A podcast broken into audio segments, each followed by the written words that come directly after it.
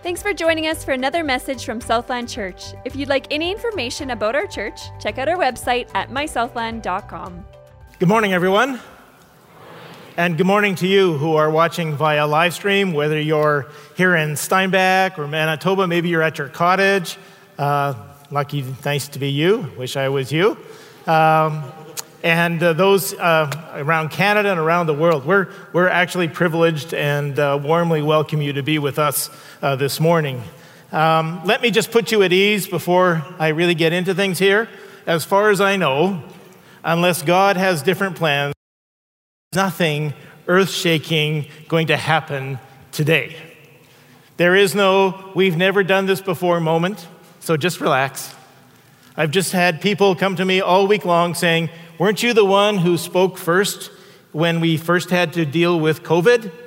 And I went, Yeah. And then, weren't you one of the get up when we were able to live stream again in the church, but nobody could come in? And I went, Yeah. And weren't you speaking last week when the elders gave their announcement? And I went, You know, we can just talk about something else. that was me. Thanks for bringing it up. So today we get to shake all that. Nothing like that's going to happen. But by the way, if you, if you missed that announcement, the really, really, really short news is that Pastor Chris and LaDon are off on an extended summer break to sort out some things as to where, what, and how God is going to continue to use them. I've been there. As a lead pastor for many years, Uh, the most staff I ever had was 15, so never at the scale that Pastor Chris and LaDon have had to work with here with all of us. It's a lot to watch over. It's a lot to keep control of, to watch over and oversee. I can tell you that it's the next thing to impossible, humanly speaking, to keep all the plates spinning in the air that you need to keep spinning when you're the lead pastor, when the buck stops at your desk. And still, in all of those spinning plates, still somehow spin off some time for yourself to make sure you are still on the path that God wants you to be on. I mean, think about it. Even your GPS needs to do what? Recalibrate, right? Recalculating, recalculating.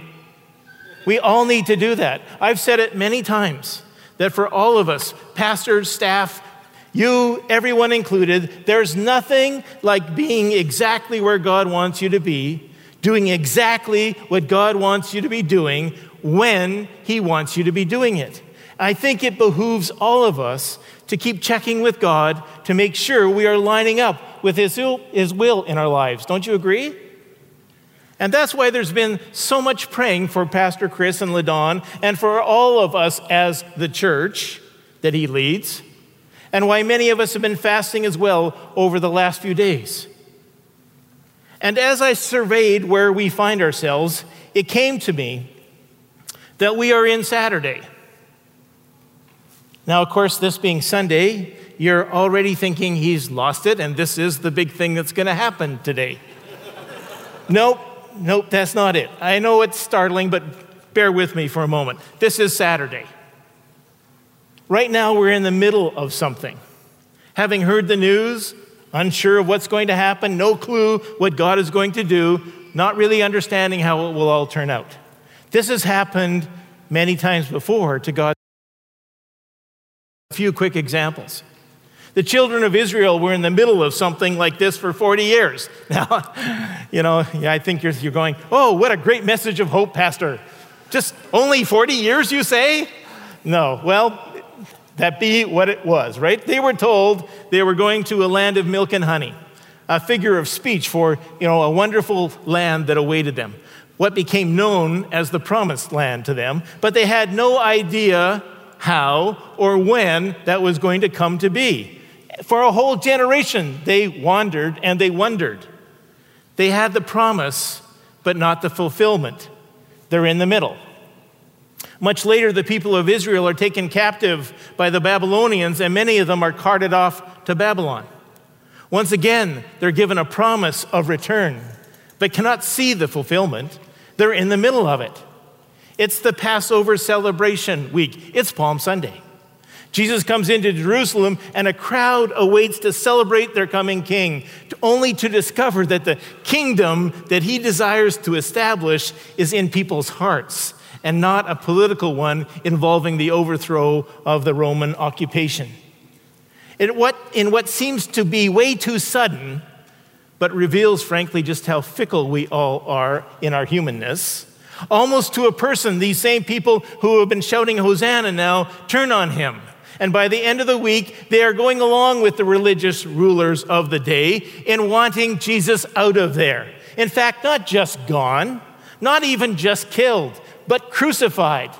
The most horrendous, horrible, gruesome, humiliating, painful, torturous way that the Romans could devise, and frankly, anybody's sins, could devise to do away with those who they thought were their deepest, darkest enemies, their biggest threats. A Roman citizen couldn't be crucified, it was that horrible. And in the meantime, they get to send this message to everyone else. Don't even think about doing this. They arrest Jesus with the help of one of his own followers. They rip through a mock trial on completely false charges and find him guilty, basically, of being exactly who he said he was, and he's crucified. I want you to imagine now, I want to take you back there. I want you to imagine you're one of his followers in that moment, one of his disciples. You have faithfully followed and, and learned from him every day for three years. You've seen him perform miracles of healing and deliverance and even raising people from the dead. In your mind, and don't we do this? In your mind, you start calculating how many more years of this amazing blessing are yet to come. How long is this going to last? You just see the future playing out in this wonderful panorama of joy and blessing. We're only 30 years old we must have at least another 30 years with Jesus, 10 times what we've already had. Who knows what may happen in that time, what more there is to learn, what great things we will see. You know, he's tried to warn you as disciples. He's trying to warn you, but you can't even begin to wrap your head around the idea that he might be leaving what he's saying and then suddenly he's arrested and taken off. This can't be right. He will overcome this somehow, like all the other things that have come before. But the trial goes on. He's beaten to within an inch of his life. This can't be part of God's plan. Something is horribly wrong here.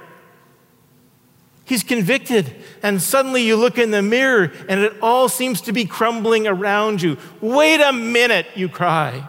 What is going on here? And then you start to look around. For the first time, you start to think about just how loud you just said that and how this impacts you.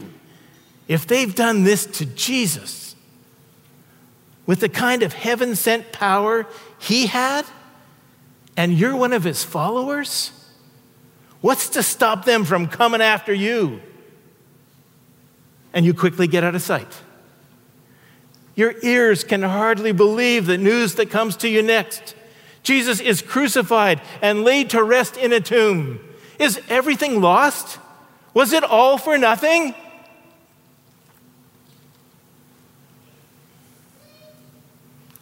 And it's Saturday. We never hear much or think a lot about Saturday, do we? We hear about Palm Sunday, and Good Friday, and we recognize the brutal murder of Jesus as something he willingly endured to satisfy the penalty for sin that you and I, by rights, should pay. In the shedding of his blood, we recognize and we believe we've had all the stain of our sins washed away. And in the midst of recognizing the cost our Lord paid on that day, we celebrate his love and our forgiveness. And we, of course, hear even more about Easter Sunday. We wholeheartedly take part in the joyous celebration that the last hurdle, the last barrier, the last weapon of the enemy has been trampled on, just destroyed. There is victory over the grave. Jesus rose from the dead. He's alive. It's not over. In fact, in many ways, it's just begun. A page has been turned, and a new chapter, the chapter of the church, is being written. Hallelujah. Without that, not one of us would be here today. But what about Saturday? Because we know what's to happen on Sunday, we jump right over Saturday. And why not, really? Sunday is too wonderful in its scope to behold. We have that hindsight, you see. More than being told what's going to happen, we are privileged, unlike the disciples in that moment, to actually know what's going to happen, what did happen. But what about Saturday to Jesus' disciples and followers? Saturday's a tough day. Saturday's a day that nobody likes to talk about because it's that in between, in the middle kind of day. The promise has been made. The fulfillment of the promise is yet to be realized. So, Saturday is that awkward, awkward, I don't know exactly what to do in between time. It's the time between the promise and the fulfillment of it. And some of you know what Saturdays are like. Some of you just buried perhaps a loved one. And while the promise of God is that you'll be reunited with them someday, they're there and you're here. There's the promise, and someday there will be the fulfillment of the promise, but you're in a Saturday season right now. Some of you are perhaps just starting out on your spiritual journey of trying to understand who God is and what, what Jesus did for you on the cross. And you read, If you seek after me, I will help you find me. You're honoring the promise, you're looking, but you haven't found him yet. Can I encourage you to just keep on looking? But you're in that in between time. You're in a Saturday season in between the promise and the fulfillment. Some of you are newer followers of Christ. The promise is that you will reorient your life around the way that Jesus lived, that He will bless your life, that He will become a part of your life. It will be a better path that you walk from here on in. But you haven't seen the fulfillment of that yet. You're in a Saturday season. You know, I think as a church, we are in a Saturday season right now, too. We have the promise that Jesus will build his church and the gates of hell will not prevail against it. But things are a little unsettled at the moment, and we can't see the fulfillment, can we? So, what do you do in a Saturday season? You hold on, you trust, you pray, you decide, I am not going to cave in. I am going to manifest faith. I'm going to be faith walking. And you hold on. You hold on until Sunday comes and the promise is fulfilled. But can I be frank with you? I know I'm Lauren, but if I could just be frank with you for a moment. Send all your emails to Pastor Frank. But for a, let me, for a moment, just let me be frank, okay? What I've just said is so much easier to say, right? Hold on, hang in there, manifest faith. Oh, that's easy to say, but it's not so easy to do. Why is that? I want to talk to you today about a, a topic that is relevant to this and maybe the answer to that question for every single person here, no matter where you are on your spiritual journey or even whether or not it affects you today. I know at some point it will.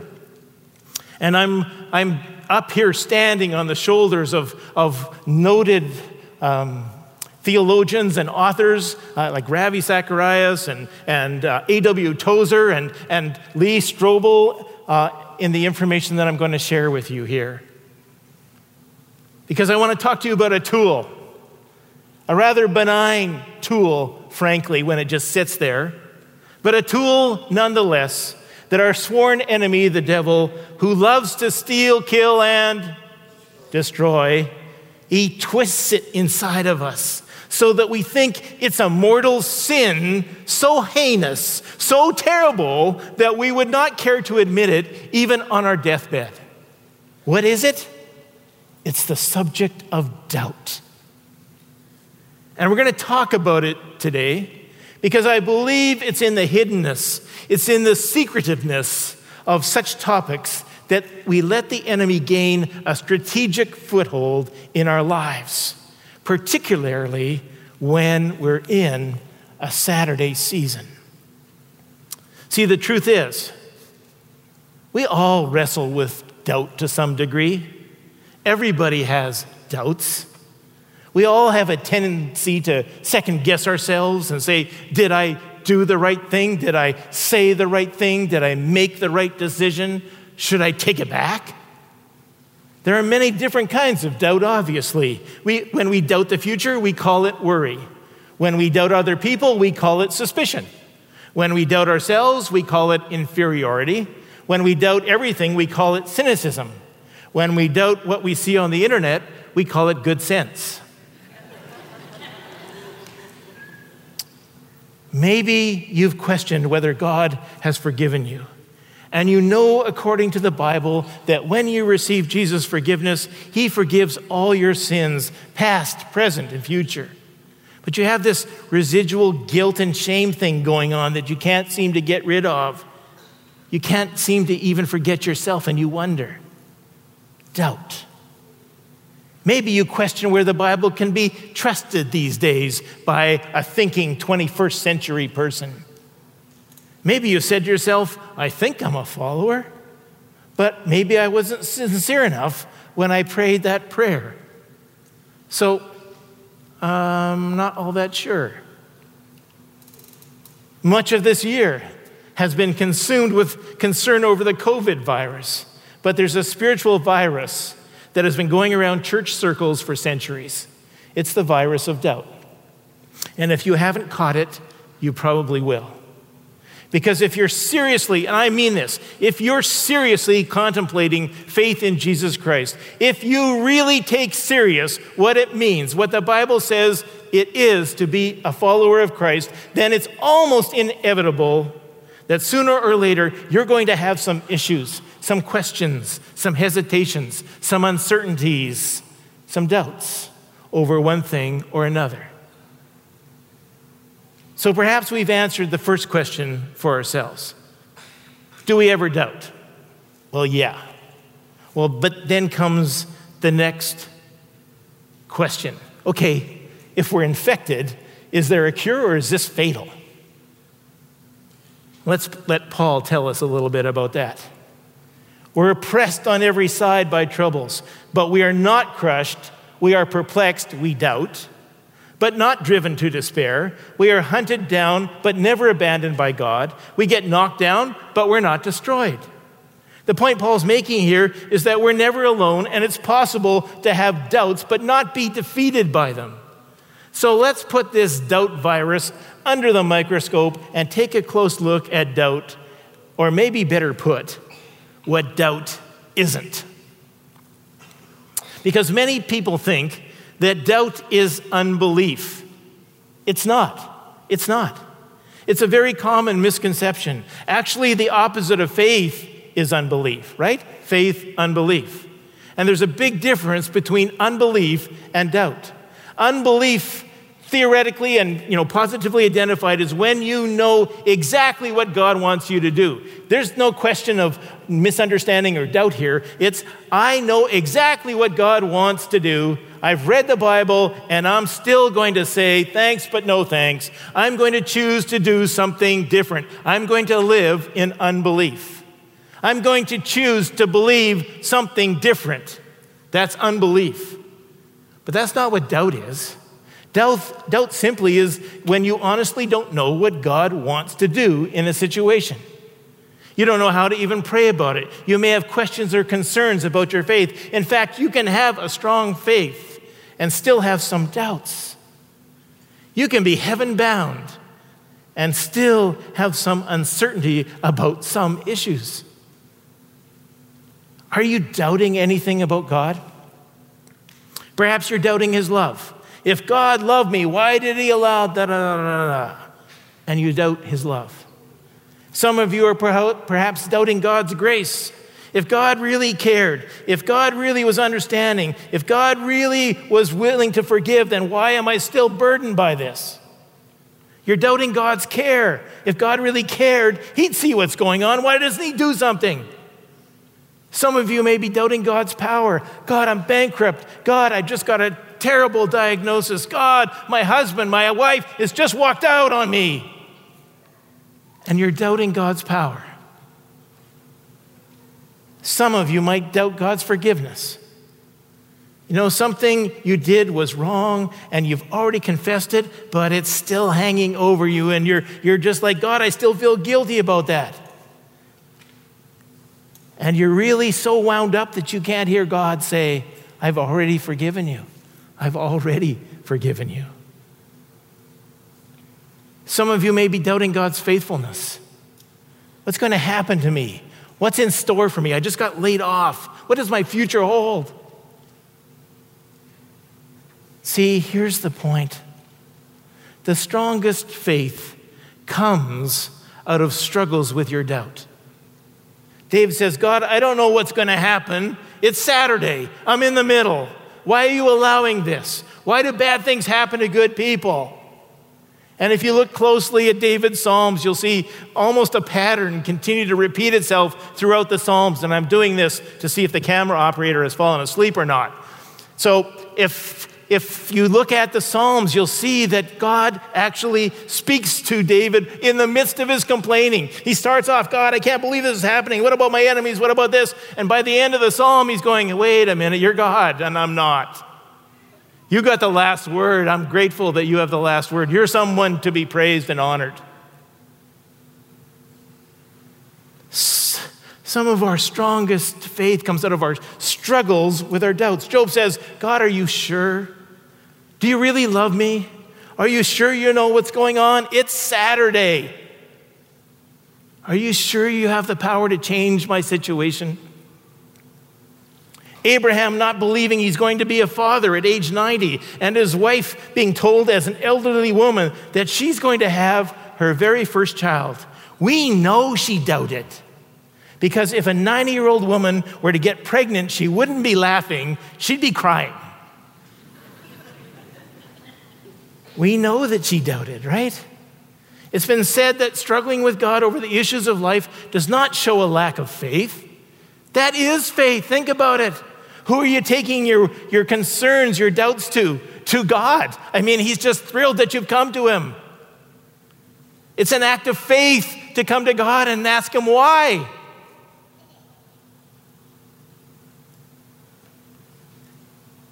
Coming to God with your struggles over an issue, over doubt, is faith. It's what faith is all about. If you want a biblical example, just peruse the Psalms and see it over and over again. Go through it and look how many times David was calling out to God, Where are you? And he answers. He's raising these issues and questions of doubt. Did David have a weak faith? No. He had a strong faith. This is how a strong faith is often expressed in honesty, in talking to God about the issues that are foremost in our hearts and our minds. Just going to God is an act of faith. You see now that many think that doubt is unforgivable, but it's not. God doesn't condemn us when we question Him. A great biblical example of this, I mean, it's like the, you know, it would appear in, in a book under the definition of this. It's by far the greatest example, and so many use it and I'm going to too. The greatest biblical example of this is John the Baptist.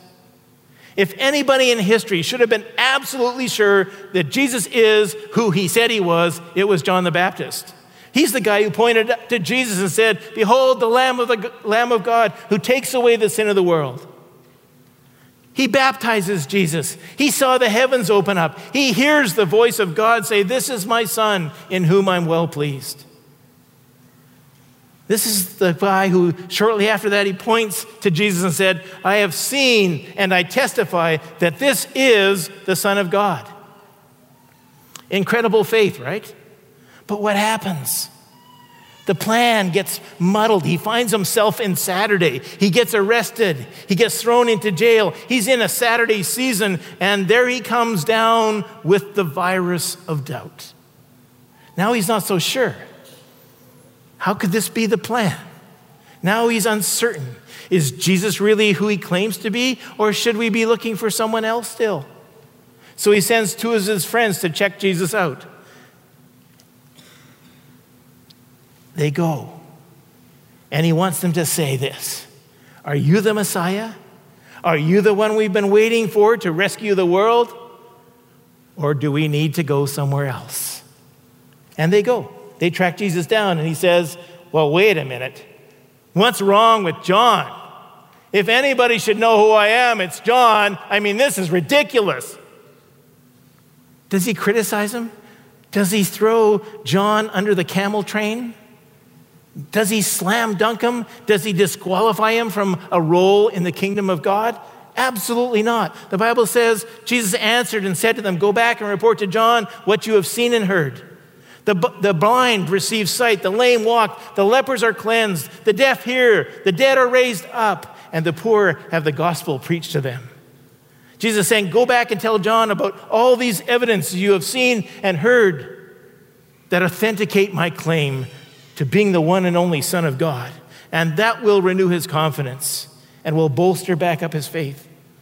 Does Jesus now think John is worthless and is no good anymore for kingdom building? No, it's shortly after this. He says, I say to you, among those born of women, there is no one greater than John. Wouldn't you like to have Jesus say that about you? I say to you, among those born of women, there's no one greater than, and put your name in there. John doubted, yet Jesus is giving John the highest compliment in the world at the very same time. John has questions, concerns, doubts. The lesson for us is when you have questions, when you have concerns, and when you have doubts, God does not think any less of you. He wants to dialogue with you. So, doubt is not unforgivable. Many think, however, that doubt is unhealthy, but it isn't always. And this kind of is where it all kind of comes down here. Actually, doubts can produce some positive side effects if we, stay, if we take steps towards, res, towards resolving them. It's a little like an immunization, and I know we're all sick of hearing about this, so bear with me for a moment. You can get an immunization to help your body fight off future disease. It gives you a little bit of the disease, alive or dead, depending on the thing, and then your body reacts and builds up antibodies. So if you're ever exposed to that disease again, your body will be able to fight it off before it takes hold and causes real problems.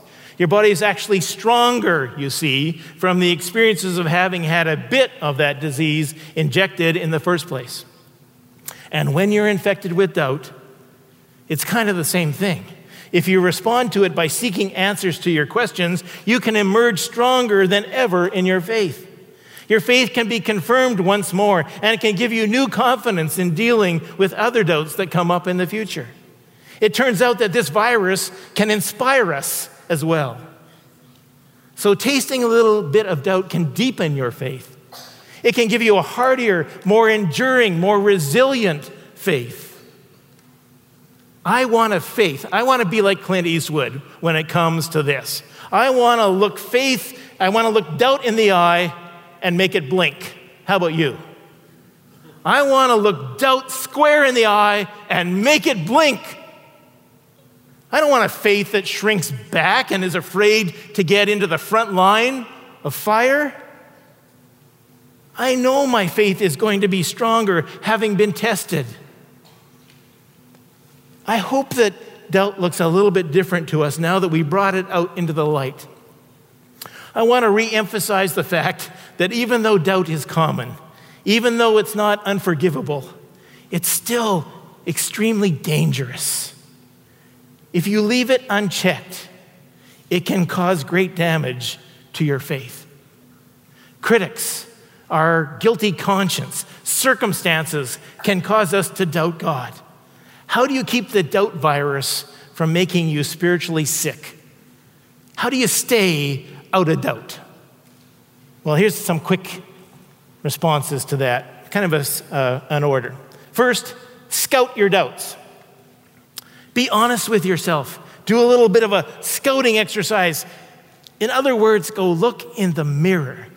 Honestly, people, I think one of the greatest uh, spiritual things that we have, tools in our disposal that God has given us, are mirrors. Almost at any time when something comes to mind and I'm struggling with it, the very first thing I do is go look in the mirror. Go look in the mirror. Be honest with yourself. You cannot overcome doubt unless you recognize where it's coming from, what the root is. You need to analyze the source. You need to get past the surface level. Go deep. Ask some tough questions of yourself. Don't be intimidated by your doubts. Thomas was one of the 12 disciples. He missed the first reappearance of Jesus after the resurrection. And when he came to be with the other 11 and they told him, He's alive, ah, what? Mass hallucination. I read about this on the internet. Yeah, you all just thought you saw something. You wanted it so bad to happen, you just imagined it happened. I'm not going to believe that till I see him myself. And when Jesus did reappear again to see Thomas, what did he do? Did he criticize him? Did he put Thomas down? Did he yell at him? Did he scold him? No, he opened his arms Come here, Thomas. Come here. He opened his arms in love to Thomas, and Thomas, the doubter, became a believer. The point is that not even your doubts can stop God from loving you. Even if you doubt Him, He loves you. It's unconditional, you see, and that covers doubt as well. That's why the story of Thomas is so important. It's built around this. That's not to say that doubt is praiseworthy. The Bible never says that. But it does say that laying out our doubts, setting, scouting them out before Him is what God wants us to do. And then lay out your doubts. Pray. Okay, so first be honest with yourself. Go look in the mirror. Then be honest with God. It's not out of bounds by any stretch for you when you're wrestling with questions and issues to go to God and say, I'm having some problems with doubt. Would you bolster my faith? Would you strengthen my faith? James says, We don't have because we don't ask. Imagine that you've just put in years and years and years of, like, I can't tell anybody, including God, about my doubt, which, of course, is just crazy, right? Because God knows already and you've just been hiding behind it and, and worrying about it and festering about it, and you think you've done something so terribly wrong that you can't tell anybody, and then you, one day you're there, you're there, you're talking, you're before the judgment seat, and all you get, all the answer you get is, well, it was there if you asked for it. You didn't have, you didn't get past that because you didn't ask for it. Go to God, not as a last resort, but as a first priority. God, lead me to wisdom to help me get answers. Bring me to people who can help me in my faith to strengthen my faith. See, that's what community is about. That's what church is all about. James said we should honestly admit our struggles with each other and our shortcomings to each other and pray for each other. And thirdly, doubt your doubts. Ah, that sounds a little weird, isn't it? But really, doubt your doubts. It's ironic. We do the exact opposite. Have you ever thought about this? We doubt our beliefs and we believe our doubts. I mean, that's just crazy. That doesn't make any sense. What we need to do is believe our beliefs and doubt our doubts. Doubt your doubts. Look at them sideways. Say, yeah, I doubt it. what do you listen to the most? Who do you listen to the most? Do you listen to God's word or do you listen to your feelings? I don't feel loved. I don't feel God right now. I don't feel like God has a plan for me. I don't think God's got a plan for this. I think this slipped by him. I don't feel like I'm good enough. Do you listen to God's word or do you listen to your feelings? Some people, you see, have a faith that is fundamentally built on feelings. Well, then you can imagine the roller coaster that happens and doubt being a part of it. The moment they gave their life to Jesus, it was such a euphoric experience, and it is for many people, and that's wonderful. It's exhilarating beyond measure to know all your sins are forgiven and you're going to spend eternity in heaven. With some people, it kind of just has to stay there in order to be real. But that doesn't last. It begins to taper off, and then people begin to think that their faith is tapering off as well, like Gordon Lightfoot. I don't know where we went wrong, but the feeling's gone, and I just can't get it back. The feeling isn't the same. So they think there's a problem with their faith, and they begin doubting. The reality is, and it's a reality for all of us if we find ourselves in this place. The reality is they're just misunderstanding the relationship between feelings and faith. Faith is not fundamentally about feelings and emotions, faith is fundamentally a decision of the will to follow Jesus Christ. It's a choice that we make. Our faith doesn't ebb and flow according to how emotionally charged up we are. I want to tell you a story about a fellow. We'll call him our friend. Our friend went from the East Coast, where he grew up, over to California when he was 30 years old. He was a really good guy, and he had a strong faith in God. And he wanted more than anything for God to do something really positive in his life. But our friend had another friend named Chuck. And Chuck went to a very liberal seminary. And he started raising questions about God and especially about the Bible with our friend. He started talking to our friend, saying, You can't trust the Bible, and started to undermine his faith. And Chuck started to get more and more with this, and our friend started to get more and more shaky in his thinking. But fortunately, our friend had another voice in his life a woman who was a strong Bible scholar she would whisper in his other ear, It's not true. It's just not true. What you're hearing isn't true. Here's the evidence. Look in God's word. Here's the facts. Here's why you can trust the Bible. Our friend said, and this is a quote I felt like I was on a rack, being stretched in two different directions, being pulled toward doubt one way and pulled toward faith another way. He said, If I didn't come to a point of total doubt, I did come to a point of being very disturbed by the whole experience, very unsettled. Once, as he was walking down a path nearby, our friend said, God, I need your help in this. I don't want to have a weak faith. I feel like it's slipping. I want a strong and powerful faith. I want you to use me in a positive way. And he gets down on his knees right there in the path. And he says, Based on all the evidence for the trustworthiness of the Bible, I'm going to, as a choice of my will, accept the Bible as being your word. And I'm going to base my life on it. And I'm going to live the way it says I ought to live, and I'm going to tell others about it as well.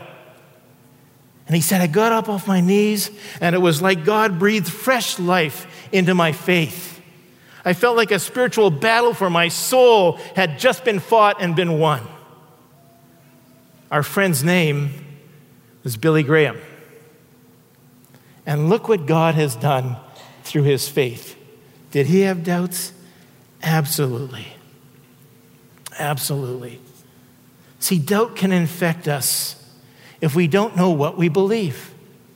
You may know a lot about the love and the forgiveness and the mercy of God, but you don't know anything about the righteousness and the holiness and the justice of God. And if you don't know those things, then you're going to wonder why He doesn't do certain things that you think He ought to do, and why He does things that you think He ought not to do. And doubts begin to come in because you don't have a fully formed picture of who God is. It's why Pastor Chris has been taking us earlier on in this series through just who is God. In the same way, we may think that God has promised to answer all of our prayers in the way we want them to be answered. And when we pray and our prayers aren't answered the way we expect them to be, we begin to doubt. Some people think that God promises health and wealth to everybody who follows Jesus. And when they're not particularly healthy and not particularly wealthy, then they're going to have some doubts about Him. See, the problem isn't with God, He never promised those things. The problem is with us having an inaccurate view of who He is. And that allows questions and uncertainties to come in. I mean, all you have to do is look and see what happened to Jesus' disciples to know health and prosperity was not on the ticket. Do you listen to circumstances or what the Bible says? Because we're supposed to trust in the Lord with our heart, with all our heart, and lean not on our own understanding. Doubt your doubts. And finally, set out with doubt. Don't wait till you've got all your doubts settled. Set out right away. It may just be a little that you, you know, a little bit of faith that you have, but just go forward. See, you can be filled with faith and doubt at the same time. Absolutely. Everybody has faith. You have faith. You had faith this morning. You had faith, guys, when you woke up this morning and your wife brought you breakfast. Well, first of all, that's just like wow, right? But beyond that, you had faith that she'd use the proper ingredients in it, hadn't you? You have faith every time you get out of here onto Highway 52, do you not? Absolutely, that takes a lot of faith. You had faith when you sat down on the chair you're sitting in and you never even thought about it. You had faith it wouldn't collapse, or you would have got down on your hands and knees and looked underneath, make sure, check everything. Everybody has faith. We exercise faith all over the place. It's just what you put it in that makes all the difference. See, it's not the size of your faith that makes the difference, it's what you put it in. You get a little faith. Faith, even the size of a little mustard seed. I would have it up here, but I could hold it like this and still have my fingers completely closed. That's how small a mustard seed is.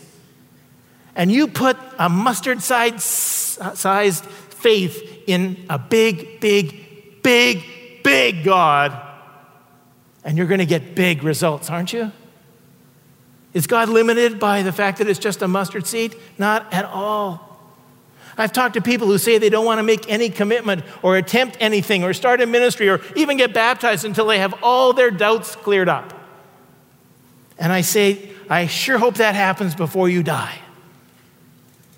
Because that's not the way you do it. See, if you have all your doubts removed, where's the faith? Do you need faith? If it's all just laid out for you. See, that there's this weird relationship between doubt and faith. I've been a Christian for 45 years, and there are still a lot of things I have questions about. When I get to heaven, I could, list, you know, an arm's length. I could come up with an arm's length list of questions. I have a sneaking suspicion that when I get to heaven, I could care less about all that stuff. But you don't have to figure everything out in advance. You just need to set out. You begin with the faith that you have, and every little step you take towards Christ actually moves you further away from doubt, discouragement, and despair and closer to more and more faith. You got to set out. Is it possible that you could have the kind of confidence that you know no matter what happens in your life, between now and when you die, that when you die, you're going to go straight to heaven and be with the Father for the rest of your life? Is that possible? Absolutely, it's possible. That's what this was written for. That's why we have this over and over and over again. It tells us the promise. These things have I written to you who believe, so that you may know that you have eternal life. We're in Saturday, but the promise is coming. These things are written in the Bible so that you may know, absolutely for certain, for sure, confident Know without a shadow of a doubt that when you die, you're going to heaven. That doesn't mean you're not going to make mistakes. That doesn't mean we won't sin. That doesn't mean we won't disappoint ourselves and everyone else around us. Doesn't mean we're going to be perfect for the rest of our life. I mean, we won't be, right? But isn't it so great that you don't have to be perfect to get to heaven? I mean, uh, just think about this. All you have to do is put your faith in Christ. Thank God we don't have to work our way to heaven. Because you know what the entrance requirements are? Perfection. You get perfection, you can just walk right in. You can say, Thanks, Jesus, don't need the cross. I am perfect. And walk right into heaven. So far, nobody's been able to do that, right? Because nobody's perfect. And this isn't a perfect church because we're all here. And none of us are perfect. It's so good. It's so gracious of God to tell us we don't have to be perfect. It's, it's just good enough to put our faith in the one who was and the one who is. The Bible says we all fall short. Thank God, perfection is not the way. What is the way? Jesus said, I am the way. I am the truth. I am the life. No one comes to the Father except through me. I am the way. I am the way maker. I am the promise keeper. You're in a Saturday? I am the promise keeper. The fulfillment will come. I am the light in the darkness. You put your faith in me, not in your own efforts. And you can know for sure. What was it that turned Thomas the doubter, the skeptic, into Thomas the believer? It was a personal, hands on encounter with Jesus himself. If you've never had that, regardless of your religious background today, that to meet, and you can do that. You know, really, all you need to do is say, Lord Jesus, I want to believe in you. Help me with my doubt. That's it. That's good enough. Jesus healed the saying, Jesus, I want to believe in you. Help me with my doubts. Or doubt God's love, or doubt the uncertainties of life any you all of those with confidence as you place your hands of the one who died goes again and says to you it. Anything is possible if you believe in me. What we have in jesus. Amen?